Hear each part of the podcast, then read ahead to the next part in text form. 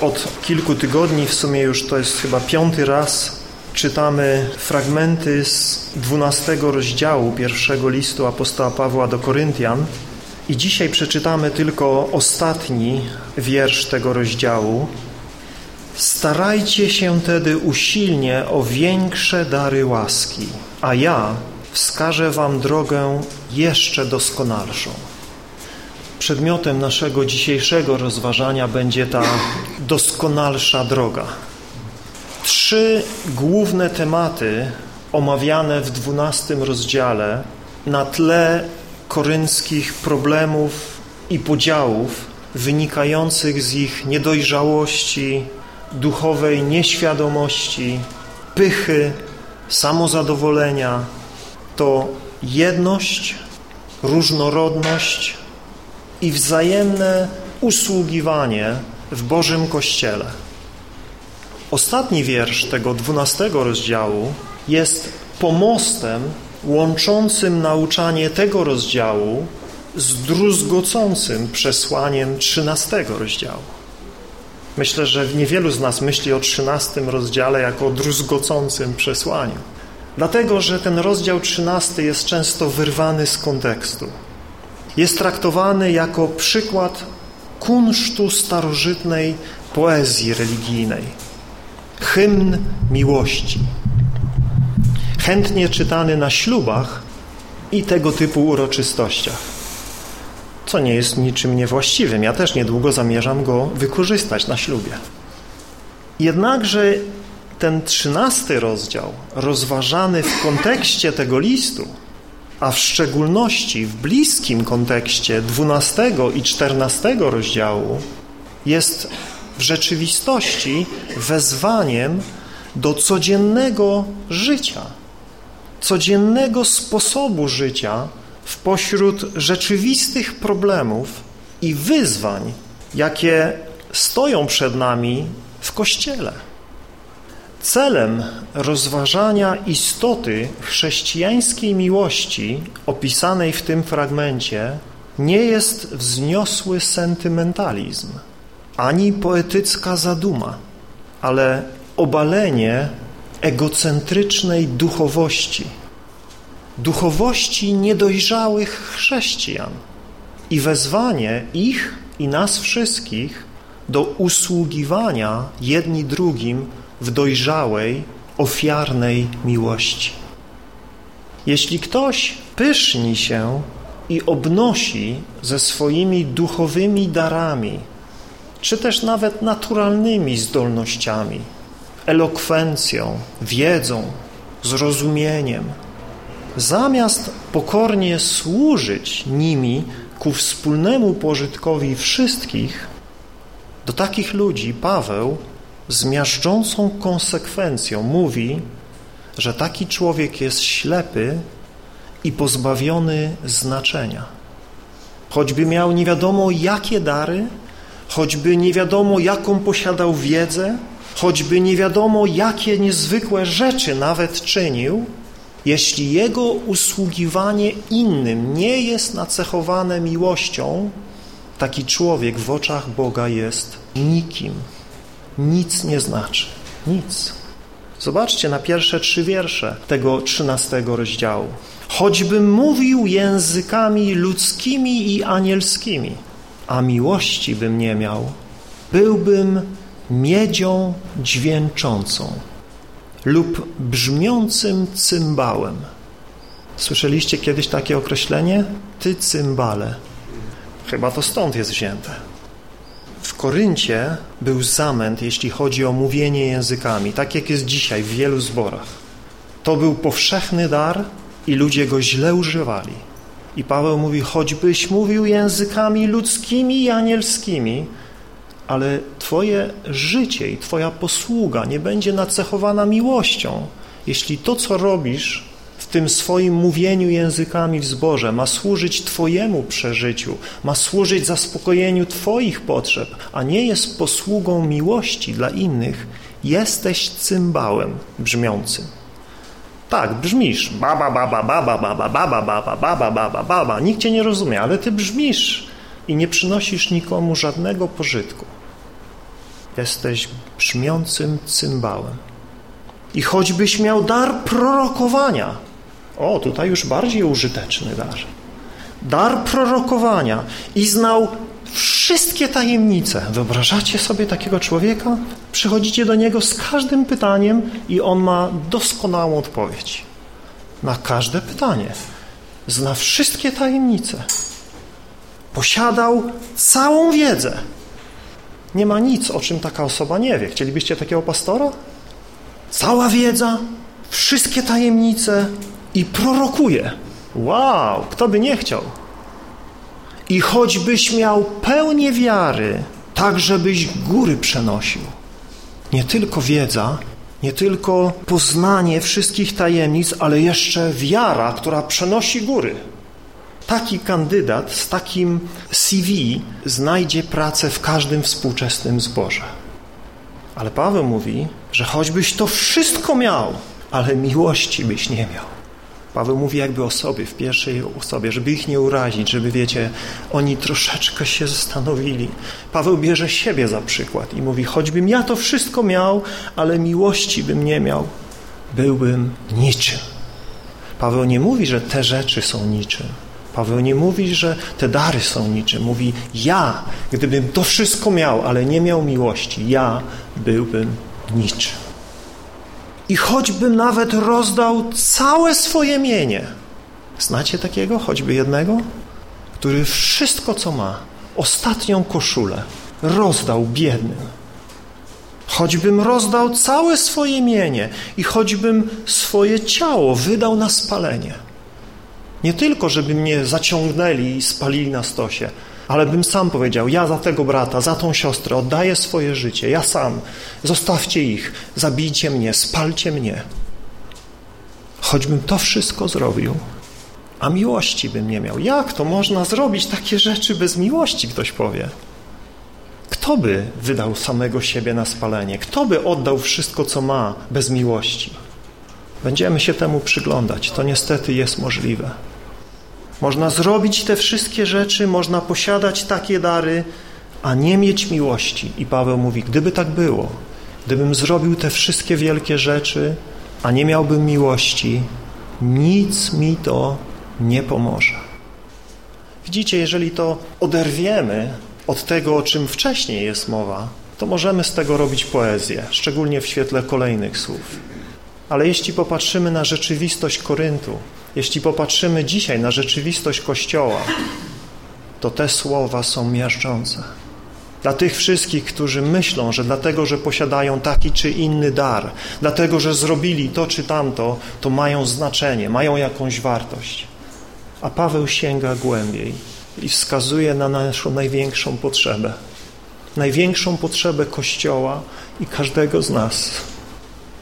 Miłość.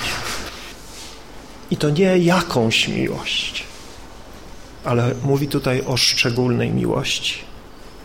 Poszukiwanie osobistych korzyści w duchowych doświadczeniach, czy nawet niezwykłych, heroicznych czynach, może być zwodnicze i zagraża życiu i dobru ludzi, którzy to czynią, a w konsekwencji rodzi poważne problemy w społecznościach, gdzie tacy ludzie służą.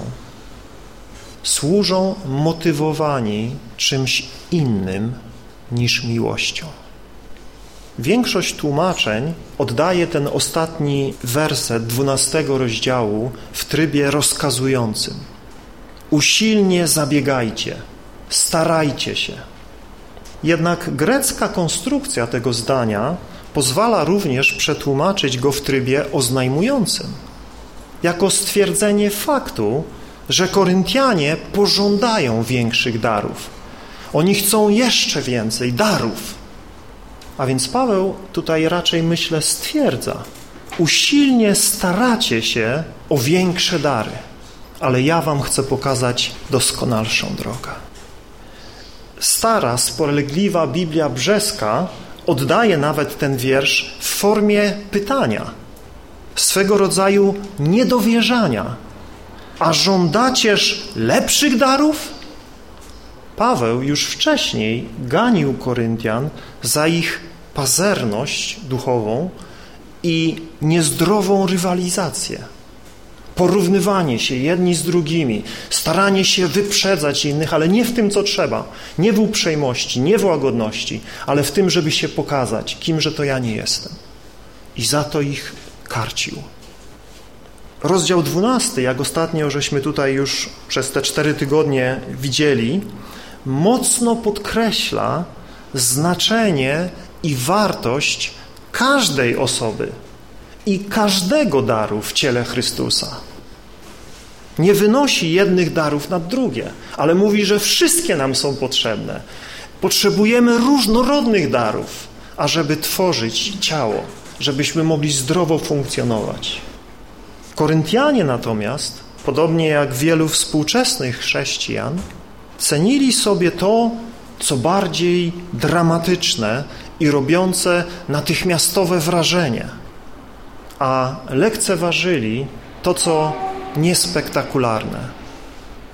Jak widzieliśmy we wcześniejszych wierszach, apostoł Paweł, mówiąc o Kościele jako o ciele Chrystusa, zauważył, że są takie części ciała, które są bardzo delikatne i musimy je wyjątkowo traktować, gdyż przez swoją delikatność są wrażliwe, nie są odporne na czynniki zewnętrzne, potrzebują ciągłej ochrony, okrycia.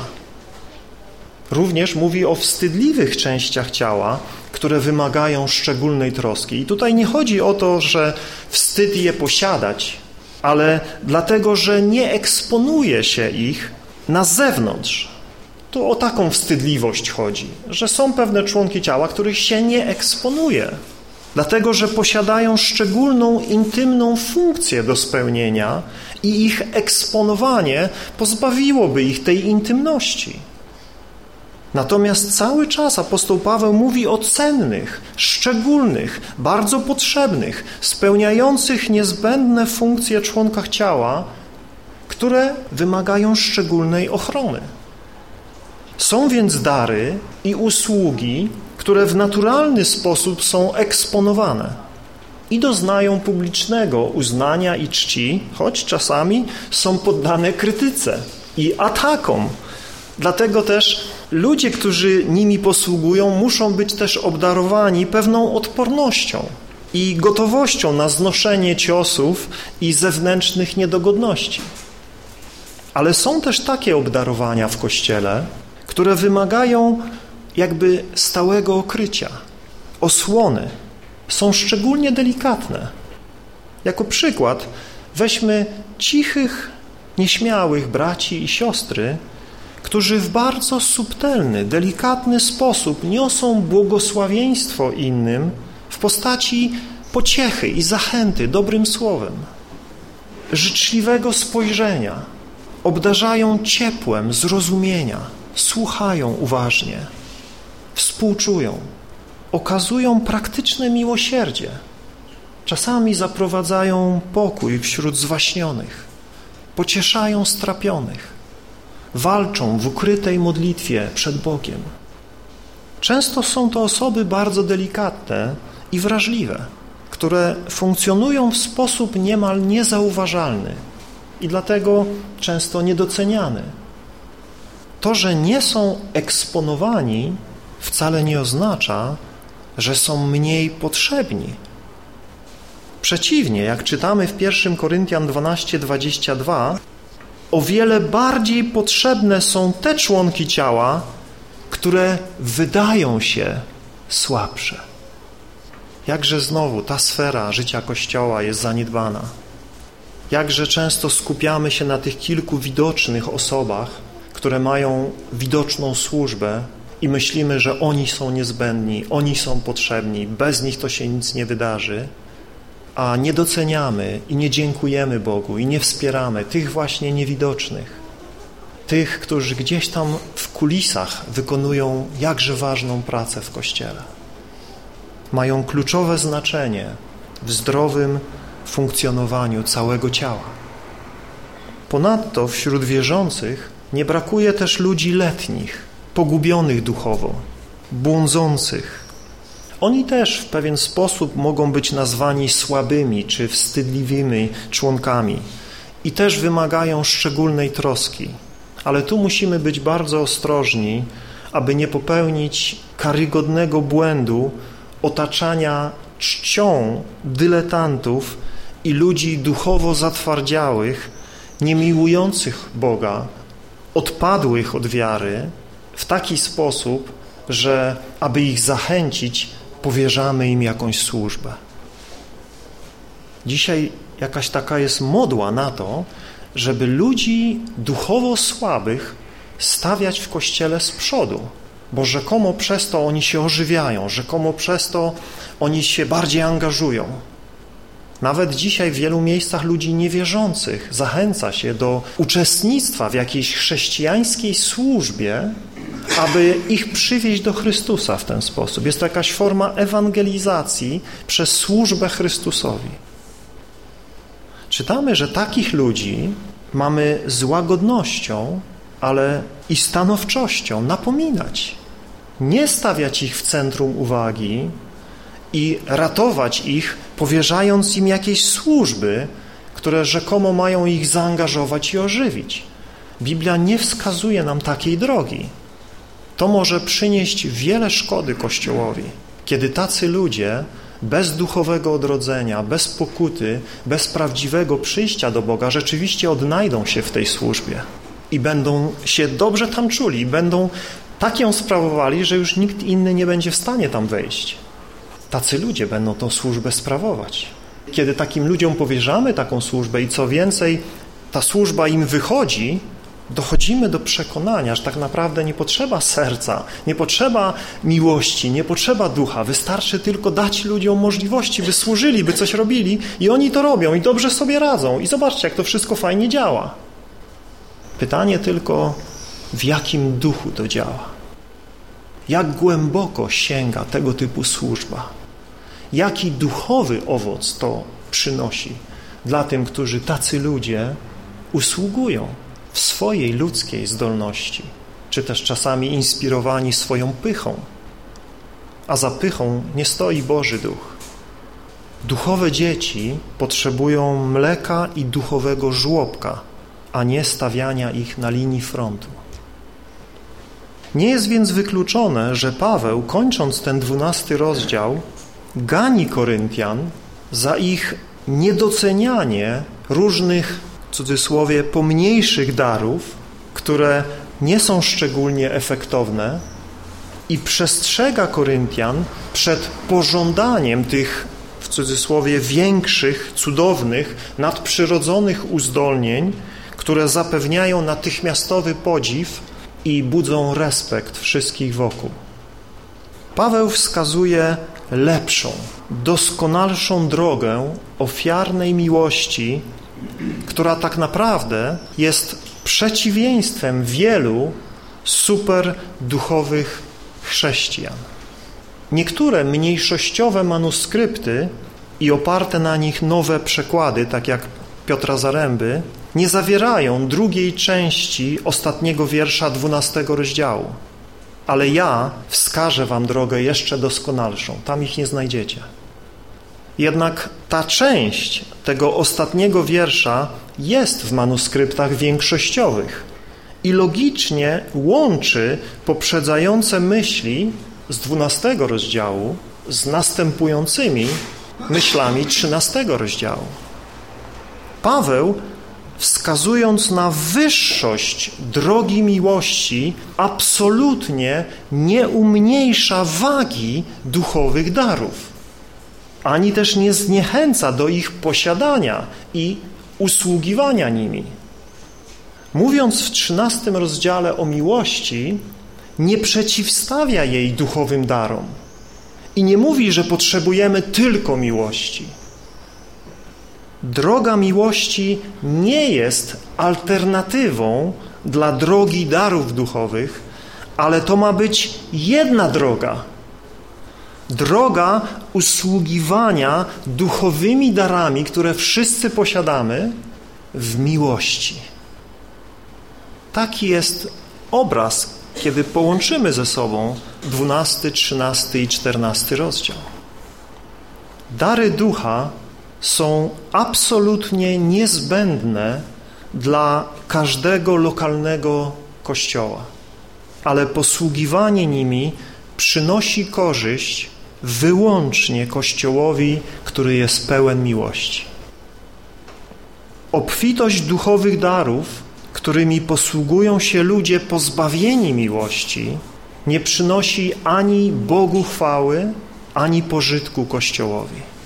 Wręcz przeciwnie, prowadzi do chaosu, zamieszania, podziałów, rywalizacji i wszelkiej maści problemów, jakie widzimy, że były w zborze w Koryncie.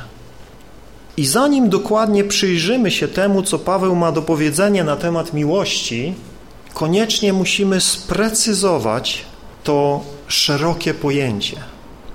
Greckie słowo najczęściej opisujące miłość w Nowym Testamencie to słowo agape. To słowo nie było w pierwszym wieku w powszechnym użyciu. Były inne trzy greckie słowa, którymi częściej się posługiwano. Agape było bardzo rzadkim słowem. Zostało ono zaadoptowane przez wczesnych chrześcijan i z czasem nabrało szczególnego znaczenia odróżniające je od innych greckich słów opisujących miłość. Miłość agape w Nowym Testamencie, wbrew powszechnemu przekonaniu, sama w sobie nie jest szczególnym rodzajem Bożej miłości. Może tak słyszeliście niejednokrotnie, że agape to miłość Boża, ale tak nie jest. Agape jest również używane w Nowym Testamencie do złej, grzesznej miłości. Na przykład w Ewangelii Jana w trzecim rozdziale i dziewiętnastym wierszu Pan Jezus mówi, a potępienie polega na tym, że światłość przyszła na świat, lecz ludzie umiłowali ciemność. I tu jest to słowo użyte. Ludzie umiłowali ciemność, agape. A więc to na pewno nie jest miłość Boża. W pierwszym liście Jana, w drugim rozdziale i piętnastym wierszu, Jan mówi, nie miłujcie świata, ani tego, co jest na świecie. I tego samego słowa używa. Jeśli ktoś miłuje świat, nie ma w nim miłości Ojca. Cały czas to samo słowo, trzy razy w tym wierszu. A więc tutaj nie chodzi o to, że to słowo niesie w sobie taką konotację. Nie. Tutaj chodzi o znaczenie, jakie chrześcijanie nadali chrześcijańskiej miłości, która niekoniecznie musi kryć się pod tym słowem. Pisarze Nowego Testamentu konsekwentnie używają tego słowa, ale jak widzimy, używają go też w innym znaczeniu. Więc to nie chodzi o samo słowo, chodzi o treść, jaka jest przekazywana i znaczenie, jakie stoi za użyciem tego słowa. W naszym języku, podobnie jak w wielu innych współczesnych językach, pod słowem miłość mogą kryć się różne pojęcia. Mówimy o szczenięcej miłości, o miłości platonicznej, o miłości od pierwszego wejrzenia, o matczynej czy ojcowskiej miłości, o ślepej miłości, o miłości do grobowej deski. Ponoć stara miłość nie rdzewieje. Miłość dodaje skrzydeł, a jednocześnie można umierać z miłości. Najczęściej dzisiaj miłość jest tożsama z przyjemnymi odczuciami, silnymi emocjami, głębokimi, burzliwymi przeżyciami. Romantyczna miłość, sentymentalna miłość, uczuciowa miłość, zawroty głowy, szybkie bicie serca, tęsknota za obecnością ukochanej osoby. O tym mówią liczne piosenki, powieści, dramaty i melodramaty, harlekiny i telenowele. Lista jest bardzo długa. Wielu chrześcijan mylnie utożsamia chrześcijańską miłość wobec Boga i bliźniego z odczuwanymi emocjami, wzruszeniami i sentymentalnymi gestami. To jednak jest wielki błąd. Bo choć chrześcijańskiej miłości mogą towarzyszyć silne emocje, to jednak one nie stanowią istoty miłości. Kiedy Biblia porównuje Kościół do oblubienicy, a Pana Jezusa do oblubieńca, to o co chodzi w tym porównaniu? Czy chodzi o wzruszające emocje towarzyszące reakcji młodych kochanków? Niektórzy tak to widzą. Ale myślę, że to w ogóle nie o to chodzi. Chodzi raczej o ślub wierności, zobowiązanie, by żyć dla siebie i ze sobą w wyłącznej, intymnej relacji. O to chodzi. W Starym Testamencie czytamy o Bożej zazdrości. I w Nowym Testamencie zresztą też czytamy, że nasz Bóg jest Bogiem zazdrosnym. I tu nie chodzi o to, że Bóg emocjonalnie sobie nie radzi, kiedy widzi nas zajmujących się innymi rzeczami i zazdrości, dlatego że On nie może wytrzymać, kiedy wreszcie my do Niego przyjdziemy i z Nim trochę pobędziemy i do Niego się przytulimy i z Nim troszeczkę porozmawiamy. To nie jest kwestia Bożych emocji. Ja nie mówię, że Bogu nie towarzyszą emocje. Biblia mówi o Jego emocjach. Ale to chodzi o ślubowanie, którym jesteśmy z Nim związani. To chodzi o przymierze, które Bóg zawarł ze swoim ludem, że oni będą Jego ludem, a On będzie ich Bogiem i nie będą chodzić za innymi. I kiedy to czynią, Bóg zazdrosny nie pozwoli sobie na to, żeby Go w ten sposób traktować. Nie pozwoli, by ludzie obiecywali Mu jedno, a robili drugie. Tu jest aspekt Bożej zazdrości. Nie chodzi o emocje, Chodzi o Jego stosunek do przymierza, którym Bóg się wiąże ze swoim ludem. Boża miłość do nas wyraża się w Jego poświęceniu samego siebie, by nas zbawić, w Jego uniżeniu się do nas, Jego cierpieniu za nas i śmierci w nasze miejsce, Jego trosce o nas zaopatrywaniu nas we wszystko, czego potrzebujemy do życia i pobożności. Jego udzieleniu nam swojego życia w osobie Jego Ducha Świętego, otwarciu przed nami wieczności w Jego obecności. I w ten sposób Bóg nas kocha, dając nam te wszystkie rzeczy, poświęcając samego siebie, byśmy mogli być uczestnikami Jego bogactwa. To jest Jego miłość. Natomiast istotą naszej miłości do Boga jest nasze związanie się z Nim, nasze poddanie się Jego woli, nasze przestrzeganie Jego przykazań, nasza wierność i posłuszeństwo zawartemu z Nim przymierzu. To jest miłość. Na tym polega miłość, że się przestrzega Jego przykazań. To Słowo Boże bardzo wyraźnie to definiuje. Nie, że się ma ciepłe kluchy w sercu, nie, że się uroni łzę pod wpływem wzruszającej, duszoszczypatielnej pieśni. Ja sam ronię łzy przy takich pieśniach. Ja jestem człowiekiem wrażliwym. Dla mnie zagracie pewną muzykę, ja już płaczę, bo jestem emocjonalnie wrażliwy, ale to niekoniecznie oznacza, że to jest miłość. Świecką muzykę usłyszę, taką, wiecie, duszoszczypatielną i będę płakał, bo mam taką wrażliwość to nie trzeba Ducha Świętego do tego, wystarczy dobrego muzyka. I wielu ludzi w Kościele nie rozumie tego.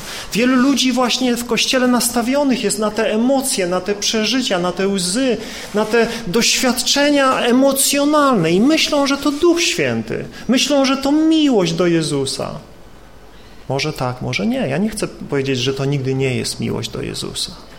Ale jakże często jest to po prostu tylko emocjonalne przeżycie. Jest to coś, co my kojarzymy z miłością, dlatego że właśnie mówimy na poziomie tej ludzkiej miłości, na poziomie tej relacji mężczyzny i kobiety i tych wszystkich hormonów i tych wszystkich uczuć, które towarzyszą burzy tych hormonów w naszych organizmach. Ale to nie o to chodzi, kiedy Biblia mówi o tej miłości, o którą Paweł opisuje tu w 13 rozdziale. Musimy te rzeczy naprawdę rozumieć i odróżniać. Boża miłość całkowicie wykracza poza wszelkie ludzkie idee i przejawy miłości. Jest to miłość do zbuntowanych stworzeń. Miłość do skażonych grzechem, zupełnie niegodnych miłości ludzi. Widzicie, my kochamy dlatego, że widzimy atrakcyjność drugiej osoby. My kochamy dlatego, że się czymś zachwyciliśmy w drugiej osobie.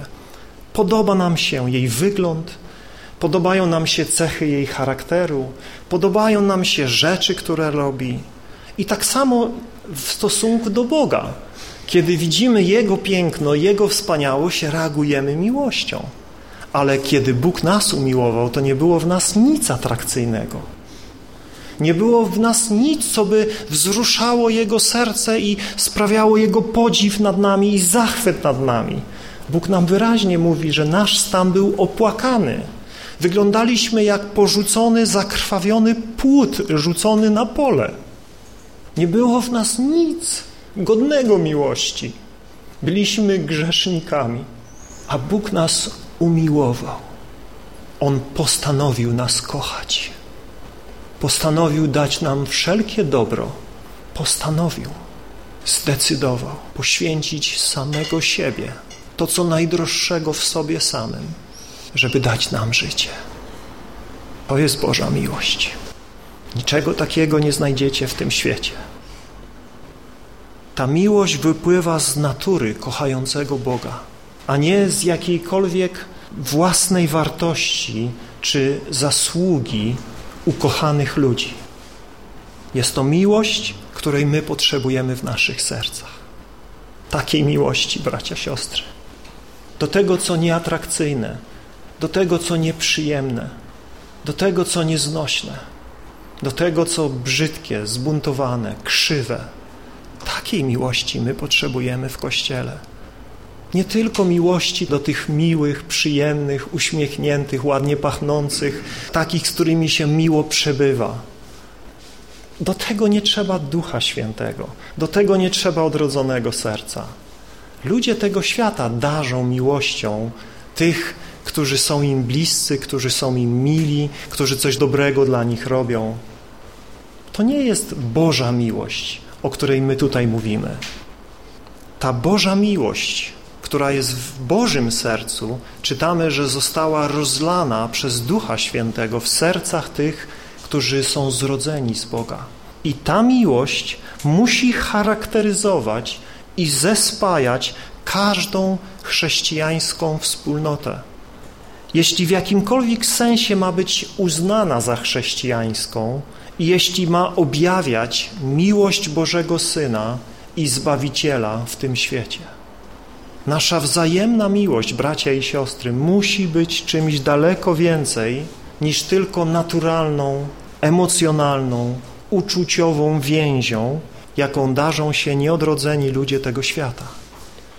To, że się lubimy, przynajmniej z niektórymi, to, że się przyjaźnimy, to, że cieszymy się na wspólne spotkanie, to wszystko piękne i przyjemne. I nie chodzi o to, żeby teraz to krytykować. To jest dobre, oby tego było jak najwięcej między nami. Ale nie to jest istotą chrześcijańskiej miłości. Tak jak powiedziałem, takie same, a nawet głębsze i cieplejsze relacje wiążą wielu nieodrodzonych, duchowo martwych ludzi tego świata. Ludzie tego świata się przyjaźnią, mają wspólne zainteresowania, lubią razem spędzać czas – współczują sobie, pomagają sobie, wspierają się, mają wobec siebie wiele pozytywnych odczuć. Niewierzące matki i ojcowie kochają swoje dzieci, troszczą się o nie, dbają o nie, są gotowi nawet życie za nie oddać. Czymże więc różni się chrześcijańska miłość od miłości obecnej w tym świecie? Różni się źródłem. Wszelka miłość w tym świecie ma swoje źródło w samym człowieku, w jego osobistych, czasami egoistycznych pragnieniach, potrzebach, czasami bardziej altruistycznych motywach, współczucia, naturalnej empatii, wychodzenia naprzeciw potrzebom innych, utożsamiania się z ich cierpieniem, z ich radością, cieszenia się ich wdzięcznością. Ludzka miłość potrafi być piękna, potrafi być wzniosła, ale dobrze wiemy, że potrafi też być złudna, zmienna, niespolegliwa, czasami perfidna i wyrachowana. Biblijna historia Amnona i Tamary, zapisana w drugiej księdze Samuela w trzynastym rozdziale, nie będziemy jej czytać, tutaj omawialiśmy ją kiedyś szczegółowo, ale ta historia dramatycznie ilustruje wielką, namiętną miłość. Amnon, syn Dawida, był chory z miłości do Tamar i w końcu pod namową swego przyjaciela zaciągnął ją do łóżka, zhańbił ją i kiedy dostał, czego pożądał, jego gorąca miłość zamieniła się w okrutną nienawiść i pogardę. W jednej chwili. O tak. Tak jak namiętnie ją kochał i pragnął, tak za chwilę jej namiętnie nienawidził i brzydził się nią i gardził nią. Do tego jest zdolne ludzkie nieodrodzone serce. Dzięki Bogu nie każda świecka historia miłości tak się kończy. Ale jakże rzadko jesteśmy świadkami miłosnych historii, które można by podsumować słowami żyli długo i szczęśliwie. Natomiast chrześcijańska miłość ma źródło w Bogu. W Bogu właśnie, który kocha nie ze względu na to, co może dostać, nie ze względu na to, czego mu brakuje, nie ze względu na wartość osoby, którą kocha, ale ze względu na to, że On jest miłością. To jest Jego natura, by kochać nawet to, co jest niegodne miłości.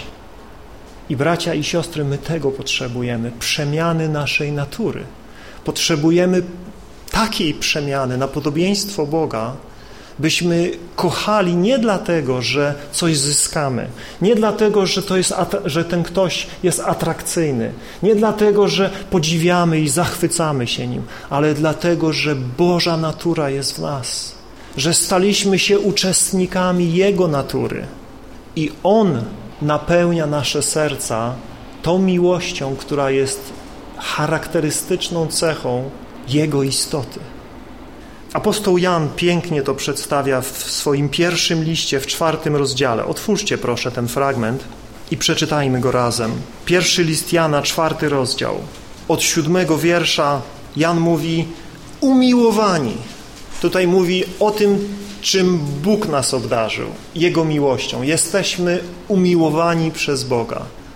Tak się do nas zwraca. Umiłowani, miłujmy się wzajemnie gdyż miłość jest z Boga. I każdy, kto miłuje, narodził się z Boga i zna Boga. Kto zaś nie miłuje, kto zaś nie ma tej miłości, nie zna Boga. Zobaczcie, jakie to poważne. Tutaj nie mówimy o jakimś dodatku do chrześcijańskiego życia. Tutaj mówimy tak naprawdę o tym, kto jest chrześcijaninem, a kto nie jest. Kto w ten sposób nie miłuje, kto nie ma takiej miłości, w ogóle nie zna Boga. Gdyż Bóg jest miłością, w swej naturze jest miłością. Przez to objawiła się miłość Boga ku nam, że Bóg posłał na świat swego jednorodzonego Syna, abyśmy żyli przez Niego. Na tym polega miłość. Nie, że my umiłowaliśmy Boga, ale że on nas umiłował i posłał swego Syna. To znaczy, że ja nie mam kochać kogoś dlatego, że On mnie kocha. Odpowiadać na Jego miłość. To nie tak Bóg kocha. Bóg nie kocha dlatego, że myśmy Go najpierw ukochali i wtedy On zareagował miłością. Nie. Na tym polega właśnie miłość, że kiedy my Go nie kochaliśmy, kiedy byliśmy wrogo usposobieni, kiedy byliśmy brudni, grzeszni, on nas umiłował i darował to, co najcenniejsze za nas. I mówi, i my tak mamy się miłować. Wiersz jedenasty. Umiłowani.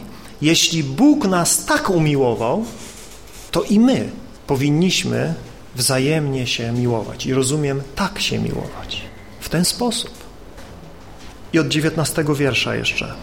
My Go miłujemy, ponieważ On pierwszy nas umiłował. A więc tutaj widzimy tą właśnie naszą reakcję, tak? My zareagowaliśmy na Jego miłość, dlatego, że On pierwszy nas ukochał. I dalej mówi, jeśli ktoś mówi, wiersz 20, miłuje Boga, ale nienawidzi swego brata, taki człowiek jest kłamcą.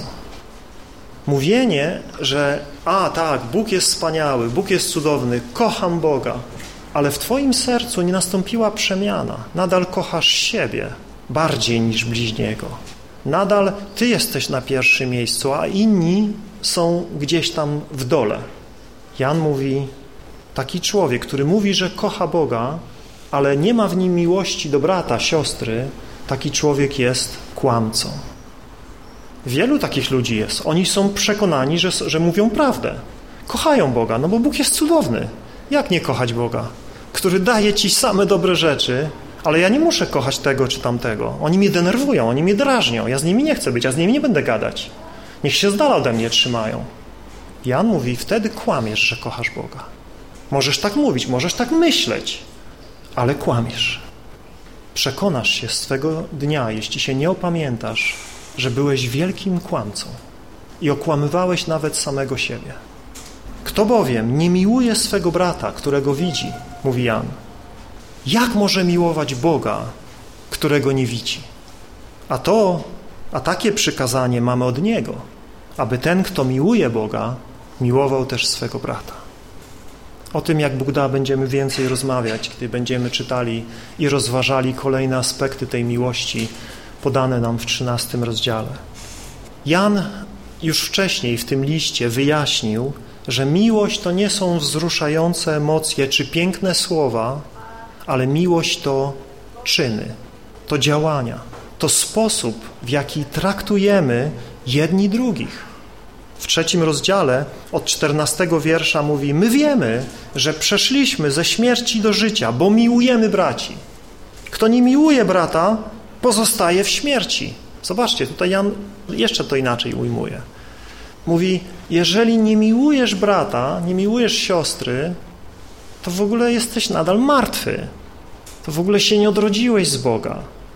Każdy, kto nienawidzi swego brata, jest mordercą. I tutaj mówimy, a ja przecież nienawidzę. Ja to nie to, że nienawidzę, ale tutaj nienawiść jest przeciwieństwem miłości. Jeśli nie kochasz, to w świetle Bożego Słowa nienawidzisz. To o to chodzi. Jeśli jesteś obojętny, to też nienawidzisz. To nie chodzi o to, że musisz się wzdrygać na czyjś widok i chcieć mu uciąć głowę, czy zrobić co złego. Wystarczy, że go nie kochasz. Jest wyraźnie napisane, kto nie kocha brata, pozostaje w śmierci. A wiecie, mówi Jan, że żaden morderca nie ma życia wiecznego zostającego w sobie. Po tym poznaliśmy miłość Boga, że On oddał za nas swoje życie. Po tym poznaliśmy miłość Boga. Bóg oddał za nas swoje życie. Bóg oddał za nas życie. Po tym poznaliśmy Jego miłość. I my również powinniśmy oddawać życie za braci. Nie możemy żyć dla siebie samych, nie możemy żyć egoistycznie. Nasze życie musi być poświęcone innym. To jest miłość Boga i takie musi być nasze życie. I teraz Jan podaje praktyczny przykład. Mówi, a kto miałby majętność tego świata i widziałby swego brata w potrzebie, a zamknąłby przed nim swoje serce, jakże może w nim mieszkać miłość Boga? O, on mówi, ja cię kocham, bracie, jak ja cię kocham, ale nic nie zrobi dla niego. Widzi go w potrzebie, widzi go w nędzy, ale nic nie zrobi, przejdzie obok. Radź se sam, niech ci Bóg pomoże. Jan mówi, to nie jest miłość, to jest kłamstwo. W takim człowieku nie mieszka miłość Boga, który nie przejmuje się losem brata, nie przejmuje się losem siostry, nie współczuje, nie próbuje czegoś zrobić, kiedy może coś zrobić. Moje dzieci, mówi, nie miłujmy się słowem ani językiem. To nie znaczy, że nie możemy sobie powiedzieć, że się kochamy. To nie znaczy, że nie możemy wysłać SMS-a, że kochamy brata czy siostrę. Ale to tak naprawdę nie jest miłość, jeśli za tym nie idzie działanie. To może być miłość, a to może być tylko pozór miłości. To nic nie kosztuje. Przynajmniej wielu, niektórym ciężko nawet to przez usta nie chce przejść i mają problemy z tym, żeby powiedzieć, że kogoś kochają. Ale Jan mówi, to nie o to chodzi, co my mówimy, ale chodzi o to, co czynimy. Jak wygląda prawda o naszym postępowaniu. Mówi, moje dzieci nie miłujmy słowem ani językiem, ale uczynkiem i prawdą. Po tym poznamy, że jesteśmy z prawdy i uspokoimy przed Nim nasze serca. Kończąc, bracia i siostry, pamiętajmy, o jakiej miłości jest tutaj mowa. O jakiej miłości mówi apostoł Paweł w 13 rozdziale pierwszego listu do Koryntian. Doświadczenie dowodzi, że człowiek po otwarciu swego serca ku radości zbawienia może z czasem przestać kroczyć drogą miłości, drogą uświęcenia. Może nawet wycofać się z całkowitego poddania się Chrystusowi jako Panu i nadal pozostać religijnym człowiekiem. Nadal uczestniczyć w religijnym życiu i być aktywnym, stopniowo stając się coraz pełniejszym siebie. Własne ego znowu rządzi jego życiem. Odpadły od Boga, gorliwy, religijny człowiek jest tragiczną karykaturą chrześcijanina, żałosnym antyświadectwem i wielkim zagrożeniem, pozbawionym miłości, chodzącym trupem. Apostoł Paweł naucza nas, że miłość jest szpikiem i krwią naszego chrześcijańskiego życia. I bez miłości chrześcijaństwo nie ma racji bytu. Niechaj Duch Święty zapieczętuje te słowa w naszych sercach i niechaj wzbudzi w nas wołanie o Bożą miłość w nas samych, w życiu naszych braci i sióstr, w życiu Kościoła. Powstańmy do modlitwy, proszę. Kochany Panie, prosimy, byś w łasce Twojej pomógł nam przyjąć Twe słowo, doświadczyć Jego mocy, doświadczyć przemiany naszych serc, bo widzimy, jak wiele nam brakuje, jak wciąż te cielesne nasze pragnienia i żądze i egoizm toczą bój o naszą duszę. Ciało pożąda przeciwko duchowi. Panie, wołamy o zwycięstwo ducha w naszym życiu. Rozlej Twoją miłość obficie w naszych sercach. Nie pozwól nam zatrzymać się na tym poziomie miłości, na jakim jesteśmy. Rozpalaj nasze serca. Ucz nas, Panie, miłować tak, jak Ty miłujesz. Tak jak pouczasz nas w tym rozdziale, nie szukając swego. Gotowi, by wybaczyć wszelkie zranienia, gotowi, by nie pamiętać, rzucić w niepamięć, wszelkie uczynione nam zło, niesprawiedliwość, krzywdę, kochać miłością ofiarną, poświęcając siebie. Ucz nas tego, Panie, prosimy, pomóż nam. Oczyszczaj nas z naszego egoizmu, oczyszczaj nas, Panie, z braku miłości. Nie chcemy być ludźmi, którzy pożądają wielkich duchowych darów i działań i rzeczy bez miłości.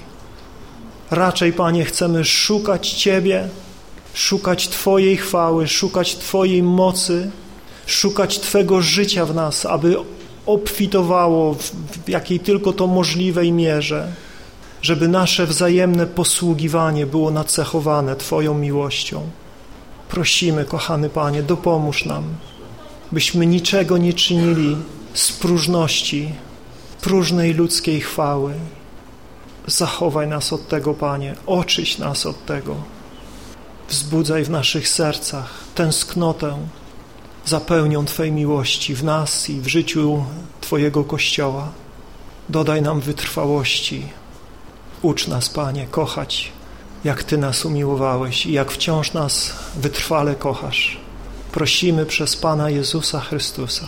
Amen.